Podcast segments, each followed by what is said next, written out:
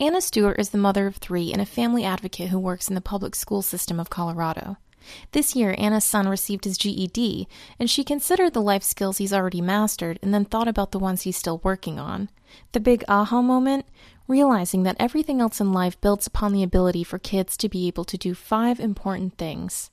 On today's podcast, Life Lessons for Kids Five Skills Every Child and Teen Needs to Learn. You're listening to the Empowering Parents Podcast. Empowering Parents is a community dedicated to child behavior help and problem solving techniques for parents.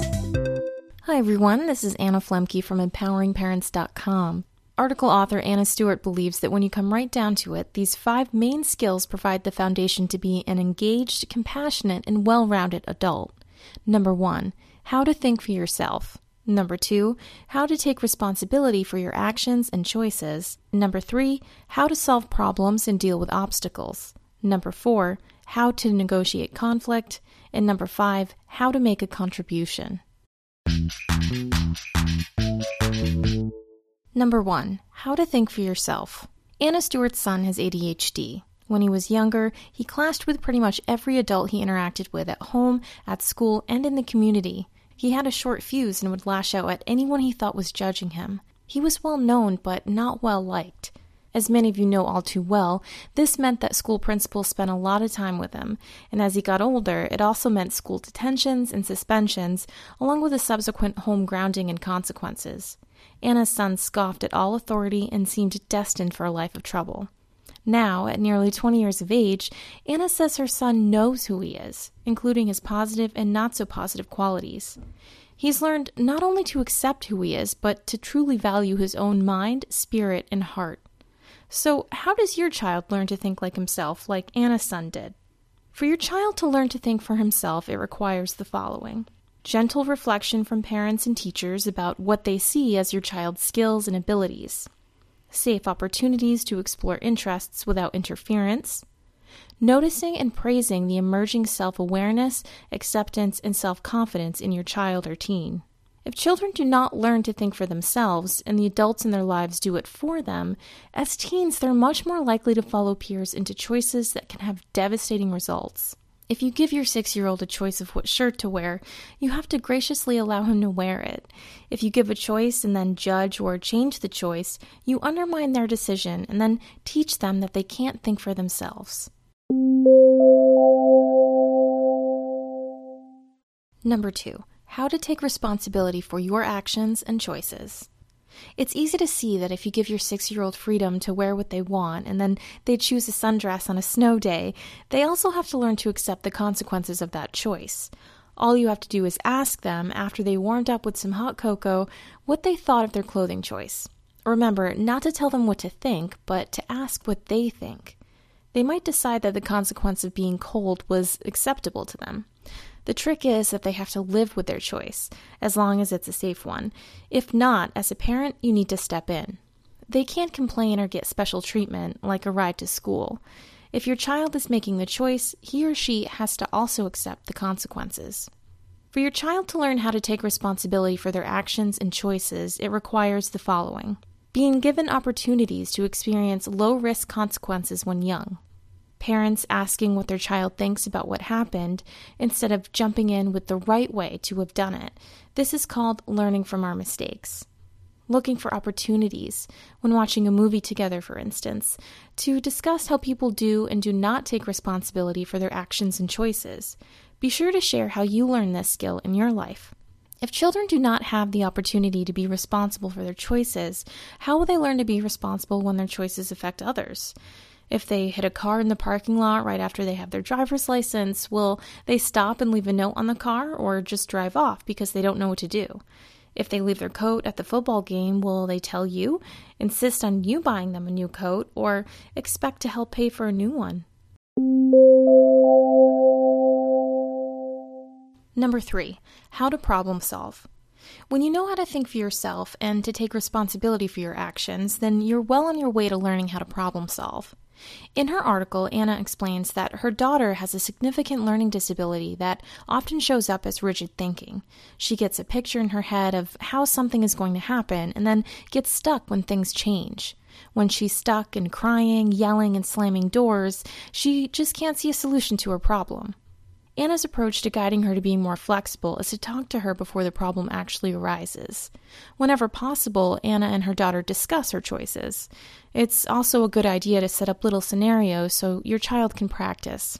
After Anna's teen daughter learned to place her own order at a food court counter, for example, Anna praised each step she took to effectively solve her problem. Whenever she anticipates a problem, she reminds her daughter of the skills she practiced. Learning how to effectively problem solve includes this learning how to pause, get centered, and relax so that you can look at options, considering more than one solution before taking action, nurturing creative thinking by playing games where there is no correct answer. If children are not given low risk opportunities to solve their own problems, then they'll miss an important skill that every adult needs, especially when the risks get much higher.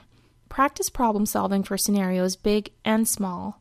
Every middle school student needs to have options ready to go for when their best friend invites them over to drink beer when their parents are gone.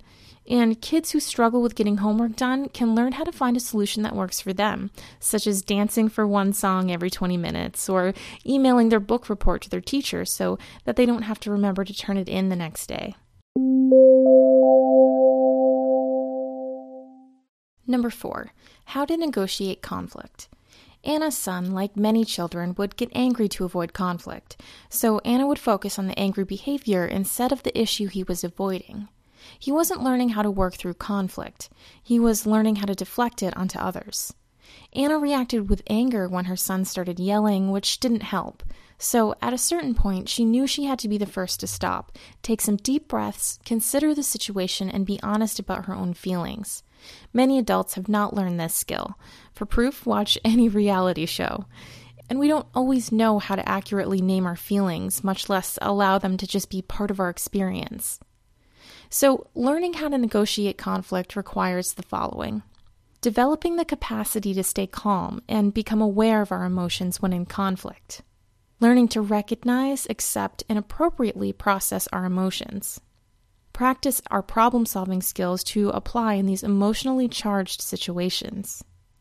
If children do not learn how to handle conflict in a safe, clear, and honest way, they're at risk for creating dangerous and or unhealthy situations. And it might not seem as important when your 10-year-old son gets into a fight with his friend on the soccer field, but what about when he's 17 and wants his girlfriend to do more than kiss and she doesn't want to? If they can both negotiate that conflict, then they're likely to make the right decisions for themselves. And they may not be the decisions that we like, but remember, we want them to think for themselves. Number five, how to make a contribution. Think of the happiest people you know. I bet that a key to that happiness is that they have a way to make a contribution. A young child can give part of their allowance to protect the ocean. A tween might volunteer at the local humane society or a food bank. A teenager might work for the summer with at risk youth, and that child or teen might become a veterinarian or therapist because they experience the joy of making a meaningful contribution. Learning to make a contribution includes this cultivating compassion and empathy for other people and for the planet developing a willingness to take action and step in to help, support, guide, and protect others. Understanding your own strengths, styles, and skills so that you can follow your own passion out into the world. If children do not learn to make a contribution, then they're at a great risk for a life of loneliness and isolation. Every person, no matter what their struggles are, deserves and needs to share their gifts, talents, skills, spirit, and heart with the world. No matter how hard it is to parent a child with behavior issues, give them a chance to contribute. It can change the world. You just heard the article Life Lessons for Kids Five Skills Every Child and Teen Needs to Learn by Anna Stewart. For more life lessons for your child and for yourself, make sure to visit us at empoweringparents.com. Take care, everyone, and thanks for listening. We'll see you next week.